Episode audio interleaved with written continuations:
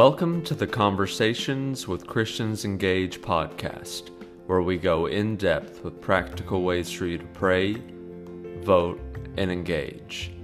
Today we are joined by Doug Stringer. Doug is an author, communicator, and founder of Somebody Cares International, and he will be discussing his book, Mending the Net, which is our book club selection for June. To sign up for our book club, visit our website at christiansengaged.org and click on the book club tab.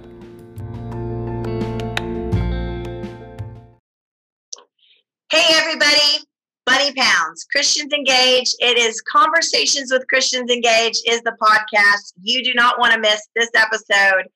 We are having so much fun with our Christians Engaged uh, book club every month. Every month, we're reading a book and we're talking through it as a group um, on the final Friday of every month. But wow, what an amazing quarter we've had of books. Um, we just got done with Marjorie Dannenfelser's uh, Life is Winning book. So we're so excited this month in June to be reading our friend Doug Stringer's book, Mending the Net. For those of you watching us on video, here's what it looks like. It's awesome. It's a rewrite of a book that he did previously, and it's Mending the Net, Bringing Hope in a Hurting World. So before I turn it over to Doug, who also serves on our advisory board for Christians Engaged, just want to tell you a little bit about him. He's the founder of Somebody Cares America, Somebody Cares International, with chapters, centers, partnerships all over the world. This man is involved in prayer initiatives, compassion outreaches, training. I mean, what a great leadership trainer he is. I know he's spoken into my life and has been an integral part of seeing the progress that Christians Engaged have made in the last few months. And Doug, so awesome to have you, and I can't wait to get in to, with you about this book. I'm so excited and so privileged that you would have me on uh, on your talking about your book club, and course, enjoy being a part of Christians Engaged and and really have enjoyed just hearing your heart and knowing the depth and the substance and yet the passion of your heart uh, to really see the body of Christ. Actually, you're helping to mend the net in many ways yourself. We are. We're kind of bridging that weird gap between the political mountain and the ministry mountain and trying to get people to talk to each other and network and and change the world one heart at a time. So, but Doug, you know, um, about me. My heart beats for the gospel and the body of Christ coming together. Um, my church that I used to pastor with my husband used to tell me if we hear another message on John 17 and the unity of the church one more time, buddy, we're going to scream. Um, but that's why I love this book. How can we as believers impact our communities together? So before we get into the essence of the book, Doug, tell us a little bit about your background and you have an amazing faith story of how you came to faith in Jesus and how that one decision changed your life. So tell us a little bit about that. Sure. Well, the back end of the story, as you know, um, my mother was Japanese. I was actually born in Japan. My father, uh, biological father at the time, had been a underwater demolition frogman during the Korean War. Then he was stationed in Japan after the Korean War and after World War II and uh, and met my mom. And obviously, I was born there, so I'm named after my dad. And uh, but they were called frogmen before. Then he was during the Vietnam War. He was part of the crossover where they began to parachute and those kinds of things. He became uh, platoon leader as well for the what they call the Navy SEALs now. So we were stationed uh, most of our uh, growing up. My my first probably 15 years lived in San Diego, California, because he was stationed at the amphibious base and but ultimately after the vietnam war i mean during the vietnam war when he retired and they went through a divorce my mother married my stepfather who was also career military a hospital corpsman. So we ended up getting uh, going and being stationed in japan when we i was 15 so i went to an american school in japan for three years and then we went to washington state where he was stationed. And but i kept struggling through trying to that place of knowing of the lord but not really serving god and had experiences with the lord so I ended up coming to Houston when I was 21 years old, looking for my father who had left when I was about 10 years old. And it was great to find him, but it was how do you put all those years together, right? So mm. I ended up uh, uh, running a chain of fitness centers. And during that time, um, my best friend, and I opened my own place, And then uh, my best friend was killed over a drug deal. I was living in sin with a girl from, from Australia. And I just went to my knees in one of those moments where you're really struggling. And I said, Lord, I just can't take this anymore. And it wasn't an audible voice, but I felt a deep, deep conviction when the Holy Spirit spoke to me, which I now know was the Holy Spirit, said, Don't call me Lord anymore. Mm. I'm willing to live for me. So that's I simply just said, Lord, if you can do something with someone like me who has broken your heart and brought shame to your name, I will make myself available the rest of my life. And I tell you something about that prayer. Of all the prayers I'd ever prayed, that one, the Lord obviously heard the authenticity of the moment, turned my world upside down. And one day I woke up and I, I literally had uh, in our apartment we had 17 runaways and street kids and gang members and homeless people, and and it kind of grew from there. And and started doing street ministry. And my exercise business turned into a Christian activity center and started leading people to the Lord from a dance company. It was now called Adam Dance Company, Dancing to God, doing ballet, tap, jazz all over the world, Christian. And then uh, other artists and stuff that we led to the Lord started performing arts for Christ. Next thing I know, my business was going like this, but the ministry was growing like this. And and that's when I, I really realized the Lord had called me to the vocation of literally being in what we call vocational ministry uh, and and of course today, as you know, as you, you alluded to, that I'm involved in local, state, national, international prayer initiatives. Have been a part of helping to do stadium events, to also uh, ongoing prayer. But secondly, our Compassion Coalition of ministries that we found that would cross racial, denominational, generational lines when you had a common purpose together. Yes. So my city and cities across America and now missions around the world, we have a coalition of ministries and a network. And then, thirdly, because of that, when a disaster happens, I don't consider ourselves a disaster ministry, but because we know instead of working from the top down, we can work to and through local churches and ministries in a local community because they're the first responders before the outsiders come in.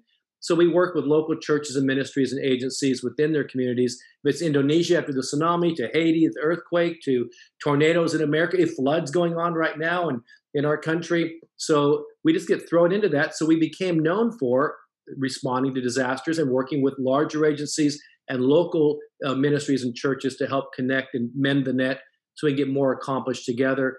And then because of that, all over the world, from athletes to political leaders to business leaders, that I've had the ple- pleasure of meeting and finding many of them were looking for tangible expressions of Christ, some coming to Christ. I mean, I've had presidents of Muslim countries asking us to pray for them and uh, in Jesus' name. And so then we've had uh, leaders and governors in, in, in, Muslim countries, of course, in our own country, being in, interrelated and engaged, as you know, uh, Christians engaged, engaged in uh, in the political arena as far as praying for. And I'm not limited to praying for a political party because, as you know, and I've written articles on that, I'm I'm not beholden to the the party of the donkey or the party of the elephant, but I am a follower of the party of the lamb and the lion. Yeah. Bring the kingdom principles into the culture. It should change the culture rather than the culture changing us. Well, I love the genesis of somebody cares because you didn't go start out right as a new believer going, I'm going to do a ministry, right? It was just something in your heart that wanted to reproduce the love and the surrender that you'd found in the Lord and how He changed your life, and you wanted that to be through other people's lives, right? So in that vein what do you tell people when they first come to, the, to jesus and they're like starting to read the bible and they're starting to get discipled to get them to that place where all of a sudden they want to reproduce? Because i think doug i'm going off on a tangent here but that's one of the issues we have in our nation that you cover so great in this book is we have to reproduce. We have to go after new fish right? So what's some advice to help all of us continue to encourage people to multiply? Well, the premise, obviously, of the title of the book is is mending the net because with one fishing pole we can catch one fish. But if we become a mended net together and realizing that every part is important, that being used by the Lord and cast together, we can do a whole lot more together, becoming part of something greater than ourselves because the kingdom of God is bigger than us and yes. relationships. So, but one of the first things, it's interesting you asked me that question is I was just talking to some friends recently who actually came to the Lord through our ministry. And we've had some homeless business leaders that uh, had lost everything, ended up bankrupt. And I took them in off the streets back in the 80s. Today, they're the president of their own oil related oil related company. Another one who was a, fell into drugs, and I helped him out, and then sent him on to a teen challenge and worked with them. And today he's uh, the head and the president of his own uh, very successful business out of Southeast Texas, and just recently sold that company. And so, but there was another person who heads up a motorcycle ministry to outlaw bikers and to bikers, and uh, they came to Christ. He and his wife, and they will tell you whenever you ask them their testimony. They said the thing that we appreciated, one of the first things Doug told us was this I will always fail you. In my human frailty. I will let you down, but I can promise you this Jesus will never let you down. So when you hear anybody tell you something, it might sound good. If I tell you anything, I want you to find out for yourself. Get into God's word because it's the word that works. And if you don't know God's word and you don't have the time to get in his presence, then you can be led astray. So don't listen to me alone. Be motivated, but get into God's word and get into his presence. Yes. Man will always fail you, but God will never fail you. I mean, that's the best advice you can give anybody to keep them with Jesus over the long term. Ministry is going to fail you, church leaders, but Jesus never fails. And if we stay close to him, that changes everything. Well, well I, I could not stop crying uh, through the first couple chapters of this book. And, you know, the first chapter is called uh, A True, I guess it's the second chapter, A True Witness Rescues Lives. And then you have a chapter called Something Bigger Than Ourselves. Again, just reminding my soul of the greater vision of the kingdom. And and you and I know that we have to beat with the hot the with the with the gospel. I mean, our heart needs to be beating for the gospel to motivate people to love and see the hurting. Um, how do we see the hurting, Doug? You you as the young believer started seeing the hurting around the streets of of Houston. Uh, you know, how do we as modern day Americans that are so self-absorbed cry out to God to see the hurting and ask God to change everything about how we see the world? Absolutely. You know, I love a quote by A.W. Tozer when he said that self is the opaque veil that hides the face of God from us. You hmm. said it well. We have become so self absorbed. Our self righteousness, our self centeredness, our selfies is even the term we take of taking selfies. You know, we're so self absorbed in our own needs that at the end of my book, I actually will talk on that later. But Jesus said, Look up from yourself and see the fields are ripe and white into harvest. And, and that's so true. We have opportunity right now. And Jesus said in Luke chapter 21, in the context of all these things that will be happening in the latter days, like wars and rumors of wars, race against race, conflicts, tsunamis, earthquakes, uh, just all these things will be taking place. But verse 13 of chapter 21 of Luke, Jesus says, But in the midst of all this, but let it will be an occasion for your testimony.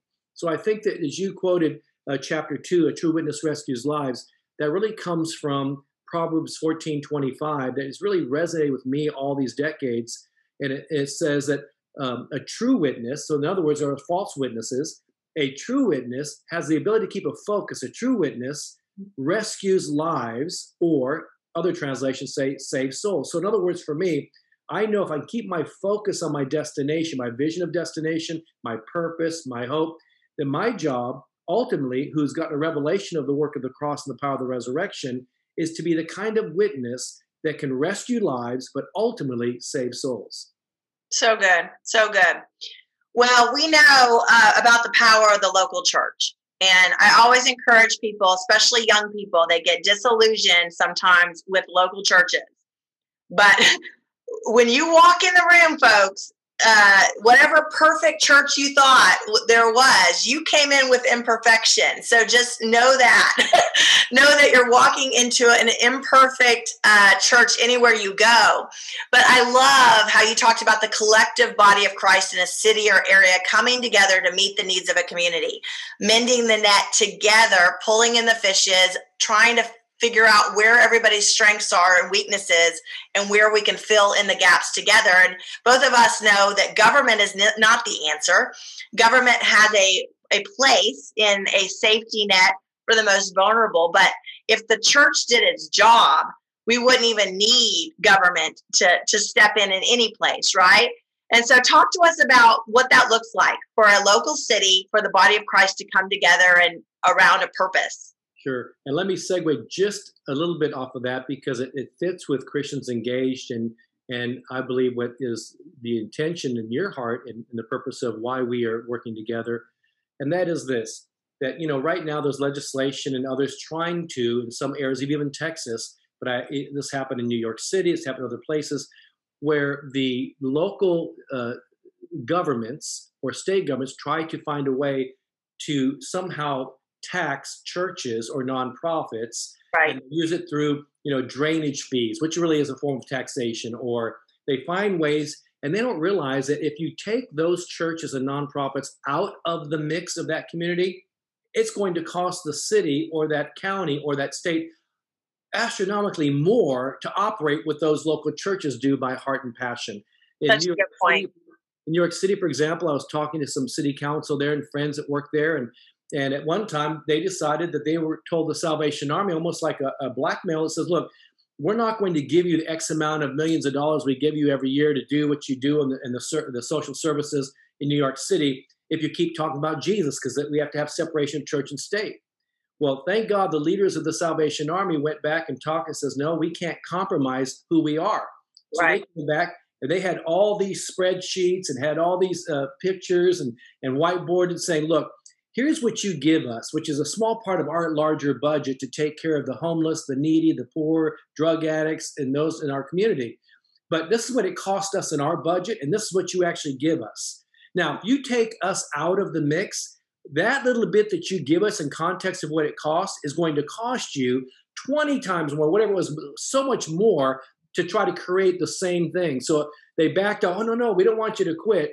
So the same is true. If you take the church out of a community, you not only are dealing with the, the financial uh, stresses on that community that the church helps to cover, but emotional, physical, spiritual, and every other way. So the church is a critical infrastructure forget the spiritual side, it's a critical, important infrastructure in the critical infrastructures of a community. So, that being said, uh, in my city back in the 80s, I found that uh, those who had a heart for common outreach and reaching hurting people tended to work together and cross racial denominational lines better. Right. And, uh, we had a person come to me who said, um, the, the, doctors told me that I have six months left to live of, of, because of HIV or AIDS and because of drugs and so on. He was an intravenous drug user. He had a third grade reading skill. And then he said the churches who cared about him didn't know what to do with them. So they said, go check out somebody cares and they'll help you. So, make a long story short, I think it's in the book with John Hazard.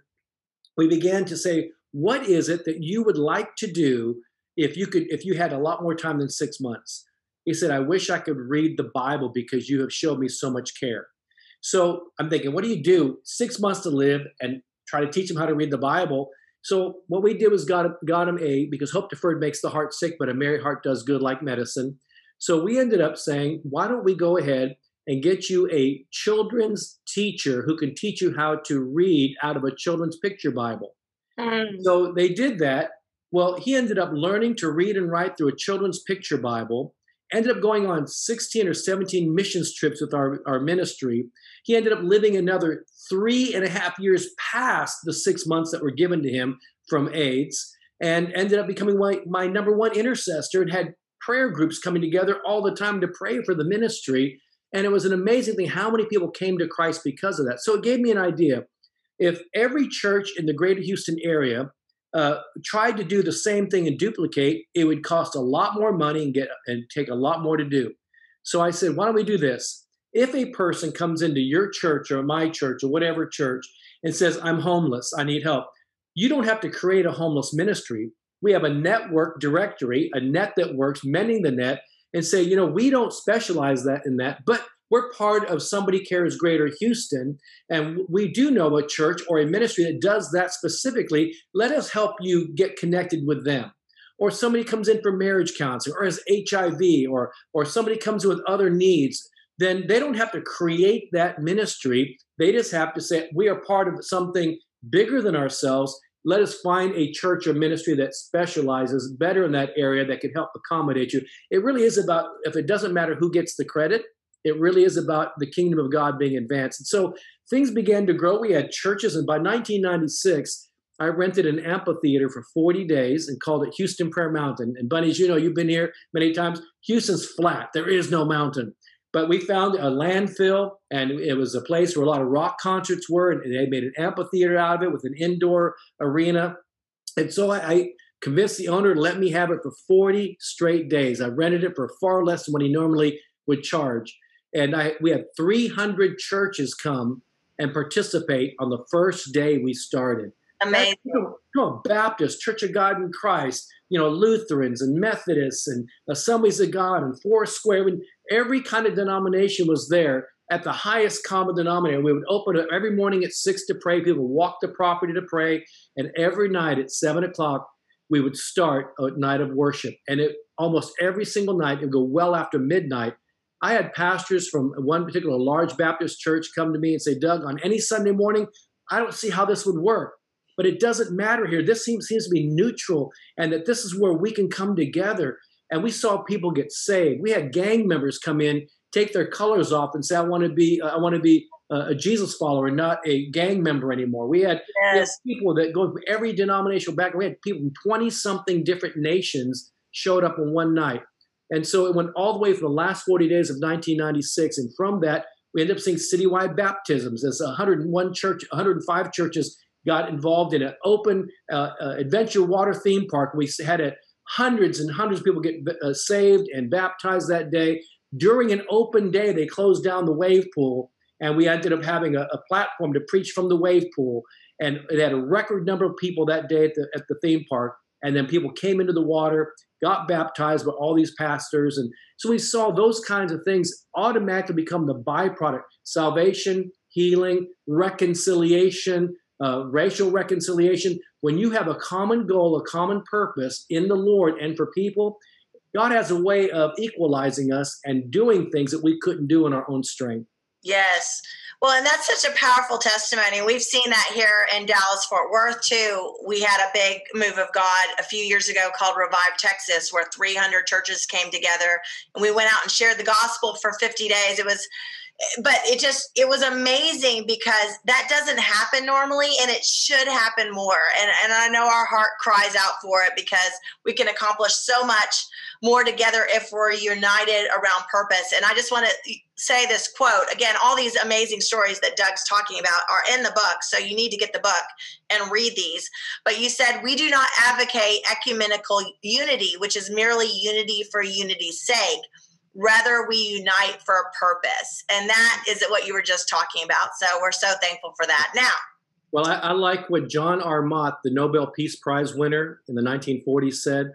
He said that that evangelism without social work is deficient but social work without evangelism is impotent in other words he understood that doing good works just becomes dead works Yes. The importance of knowing that why we have a purpose in what we do is because of God's heart and compassion in us that He get, lets us become tangible expressions to other people.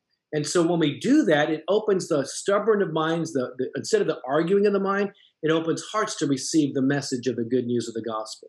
So good, Doug. And people need to evaluate that when they're giving to ministries. Is this ministry ministering to their physical and spiritual needs? Because if you're just ministering to the physical, you're not fulfilling the Great Commission yep. um, of the gospel because its heart and minds change. Um, okay, so we talked about that the connectivity between outreach or meeting physical needs and spiritual needs. Talk to us for a second about prayer and fasting. because people don't make that connection. The reality of going out and sharing the gospel or doing outreaches or helping with hurricane recovery or everything that you guys do can only be facilitated by the Spirit, and we have to lay the foundation of asking God to receive, right? I mean, it's a biblical principle. Ask that we receive that our joy may be full. So, how do those things go together? And why do you spend a lot of time doing prayer initiatives? Some people will think that, that doesn't matter. Why? They don't even get that with our vision, too. Why are you spending all this time getting people to pray for America or pray for five minutes a week? I'm like, it changes everything. Why does it change everything, Doug? Well, from the very foundations of the ministries that we've been a part of, we realize that uh, if we just go out to do work, then you lose, you'll end up getting uh, losing fuel and getting burning out of gas, so to speak. Right. But if we are fueled by prayer, which is communication with God, and because I learned from the late Dr. Edwin Lewis Cole, who was the founder of the Christian Men's Network, and I still serve on the board of, yes. that um, prayer produces intimacy. Intimacy to whom you pray, us and God. Intimacy with whom you pray, because agreement's the place of power. And intimacy, intimacy for whom you pray. So there's something about communication through prayer. You know, Ed Silvoso in his book on on uh, evangelism, prayer evangelism, said before you talk to your neighbors about God, talk to God about your neighbors. Mm. It's a way of when you engage in prayer, you have become uh, engaged in prayer for people. What God does then is begin to go before you to touch the hearts of those people to give you avenue or, uh, or access to be able to minister to them. So prayer produces intimacy. I need that. I've got to have that place of prayer. Secondly, is the pr- place of fastedness and, and presence because I need to be in the presence of God through worship, individual worship in private, because what I do in private has everything to do with who I am in public. Uh, you know, uh, while men reach for thrones to build their own kingdoms, Jesus reached for a towel to wash men's feet. It's about personal intimacy. Then we can join with corporate intimacy through worship and prayer that has corporate anointing. And we all recognize there is a corporate attack on the church, on the name of the Lord today like never before. Right. If we're going to reach the soul of our cities or our nation, our generation, we, then we need a corporate anointing.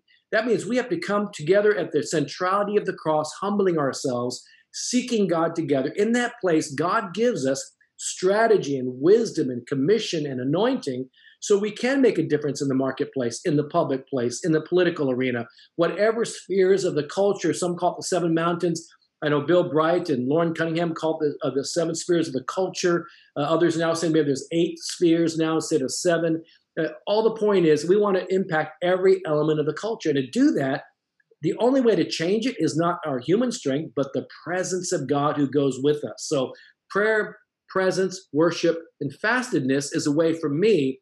For example, we did the 40 days of prayer in 1996. We actually asked everyone to fast with us. And I knew that everybody could not fast just on water or liquid with some of us.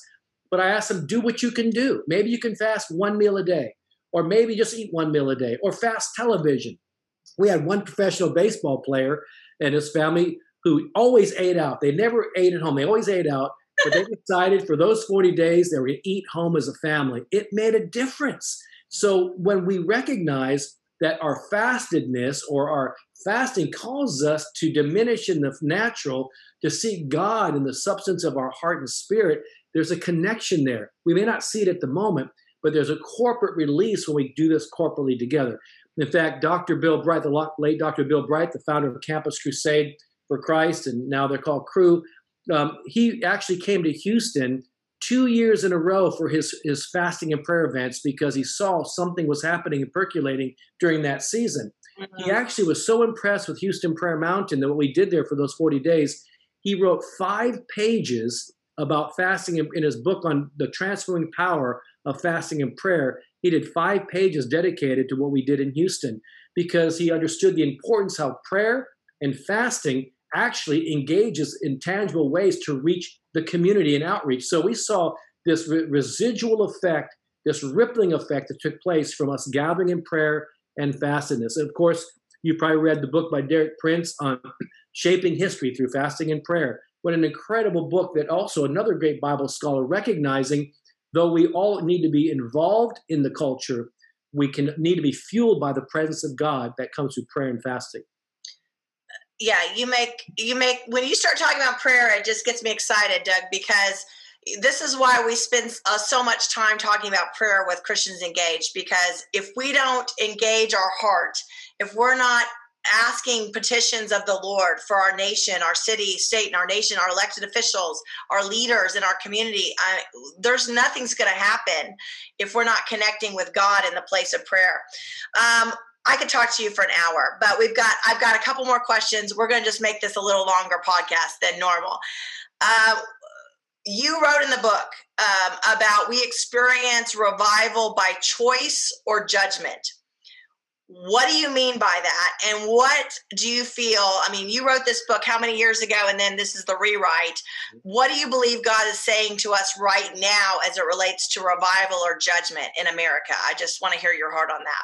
We originally published it in 2001, and uh, and it keeps getting recirculated, reprinted. People still want because the blueprint is still the same; it doesn't change. There's certain things that never change. It's God's the same yesterday, today, and forever. So the principles still work.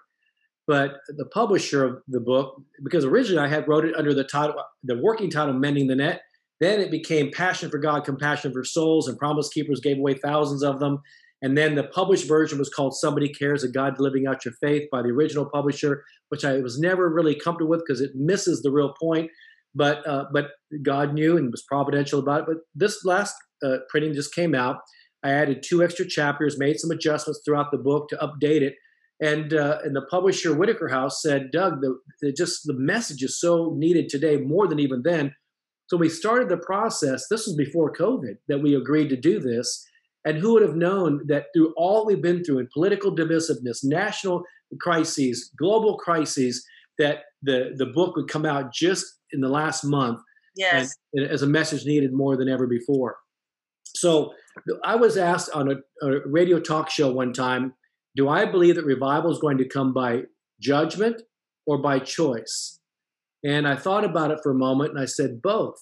Because if you think historically, in 2,000 years of the church, every time there was persecution, the church always came above the persecution and grew. Whenever there was times of impoverishment or poverty, God sent, even during the Great Depression, I was talking to, uh, to John Beckett, the businessman of, and owns Beckett Corporation that his father started their company that's now in 13 different lo- uh, places around the world and has thousands of employees. Um, he said they started in, during the Great Depression. So there were so many great entities that were led by those who loved the love God out of human impossibility were able to come up with ideas that created jobs, created economic development, developed and, and helped the local economies. And we saw that even through the most difficult of times. So historically, poverty, the church still prospers and grows. Uh, persecution, the church expands, goes deeper and wider. But the one thing the church has always had a difficulty with in 2,000 years, but God intended to give us for, for stewardship purposes, is long periods of peace and prosperity. Sadly, as you said earlier, Bunny, that we become self absorbed. So God wants to give us long periods of peace and prosperities to be stewards of advancing the purposes of the kingdom of God and seeing people's lives rescued and saved. But when we become self centered with it, we no longer think about others. We think about how much more can I get? What, what, what's in this for me? So in times like that, circumstances are become because we can have revival by choice or circumstance. Circumstances create us to get back to focus in hum, humble posture, vertical adoration and worship for us to get our perspectives right again. I've seen this happen in communist countries I've been working with uh, I started going into some of these uh, countries. It was incredibly impoverished persecution, uh, Marxism, and yet the church was flourishing in the midst of that in those contexts because they had a common purpose. When they when the, the pressures came off, they no longer worked together, began to be divided between each other again, between denominational leaders. I'm thinking, is this what we're supposed to? I thought we're supposed to do this by choice because it's the right thing to do. So I believe that that we're in a situation now where some will experience revival out of their own personal circumstances or corporate struggles. Or, secondly, there will be an element of people who have had and carried a heart for revival and continue to walk in humility and the fear of the Lord, that God will entrust them with, with the stewardship of riches, honor, and life so we can expand the kingdom by choice. So, either way, it's going to happen in ways we may expect, in ways we, we, ways we may not expect, it's going to happen because I believe it's in God's heart to bring us revival. Charles Finney, the great evangelist and revivalist, said, uh, Revival is no more a miracle than a crop of wheat. In other words, the, the miracle is not in collecting the harvest. The miracle is in those willing to plant the seed in simple okay. obedience and what God does to the seed after we plant the seed, water it, and fertilize it. Yes, yes, yes. And I choose choice. I choose yeah, choice. I don't want too. judgment. uh, but that's such a powerful message. We get to choose. And I think we have all experienced a little bit more pain in the last couple years, right? With COVID and shutdowns and all this stuff that we've been experiencing. But it's nothing compared. To, I loved how you emphasized Russia the Soviet Union and different places around the world.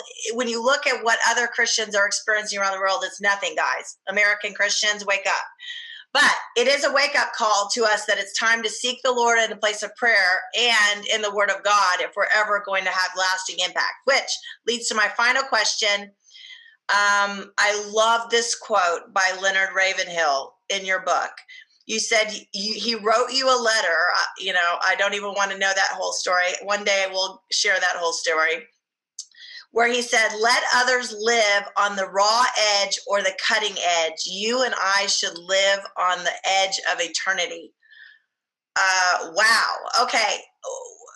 To finalize this conversation, and everybody, before Doug answers this question, get the book, Mending the Net sign up for the book club. Join us as we discuss it the final Friday of June and uh, help Christians engage. But uh, this is such a powerful thing, um, Doug. And find Doug's ministry. It's dougstringer.com is his website. What in the world does that mean to you? I mean, that is just for me it was just kind of like i just stopped and thought i want to live on the edge of eternity and and all of us as believers should want that what does that mean to you personally and how powerful was that getting well, that letter? Yeah brother Ravenhill would become like a spiritual grandfather so that he carried a lot of weight with me when he wrote me these little notes like that hand written to me and and it really was impacting and probably at least once or twice a day i think about that quote and others because there are times we get discouraged and i just think god what's the purpose anyway? And i remember those words when he said let others live on the raw edge of the cutting edge. You and I should live on the edge of eternity. When I think about that, and no matter what I'm going through, there's multitudes upon multitudes in the valley of, of, of eternity, in the valley of decision. And how many today that are going and crossing the line into the portals of eternity without Christ? And so I feel like for me, rather than having a pity party, you know, as you know, I went through stage four B cell lymphoma uh, cancer just five, six years ago. Yes. And yet through that, Lord reminded me, I, if I have a day or a hundred more years, I want to live every day as unto the Lord. He knows my appointed time. So I realize it's about eternity. It's not about the moment of what I'm going to. God always takes us beyond the moments of our challenges. I was just talking to the pastor uh, of Governor Haley, Ambassador Haley, and uh, I had the pleasure of meeting her and other governors in 2015 when we were doing these prayer events in their states.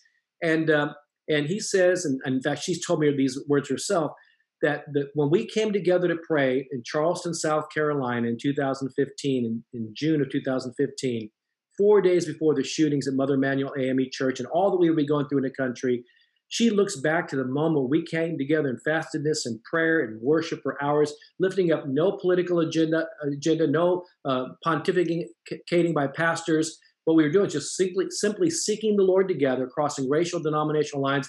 And she was one of the ones that came and we prayed over her.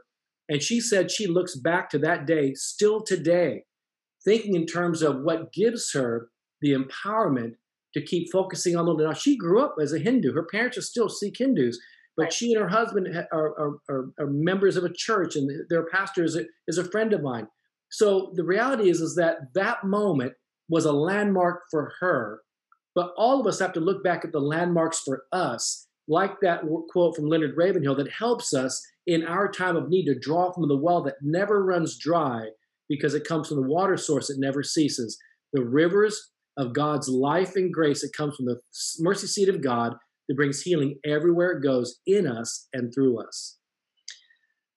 Such an amazing testimony, Doug. Thank you for sharing your story. Thank you for sharing all of your books. He has a ton of books. You need to read all of his books.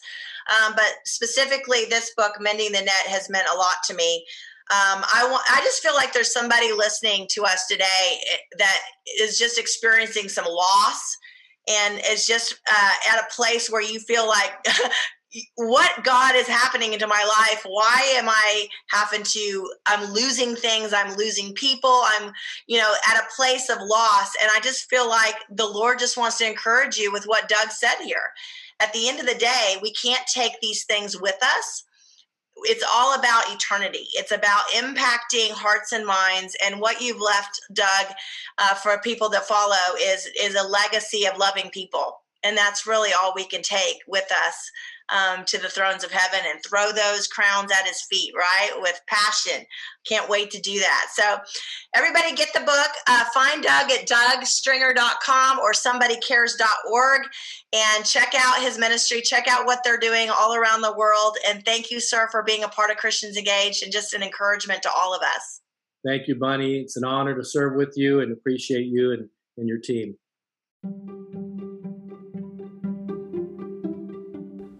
Thank you for joining us today.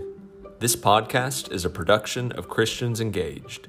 We are a nonpartisan nonprofit that exists to awaken, motivate, and educate ordinary believers in Jesus Christ to pray for our nation regularly, vote in every election, and engage our hearts in some form of political activism. To learn more about us, please visit our website at christiansengaged.org. That's christiansengaged.org.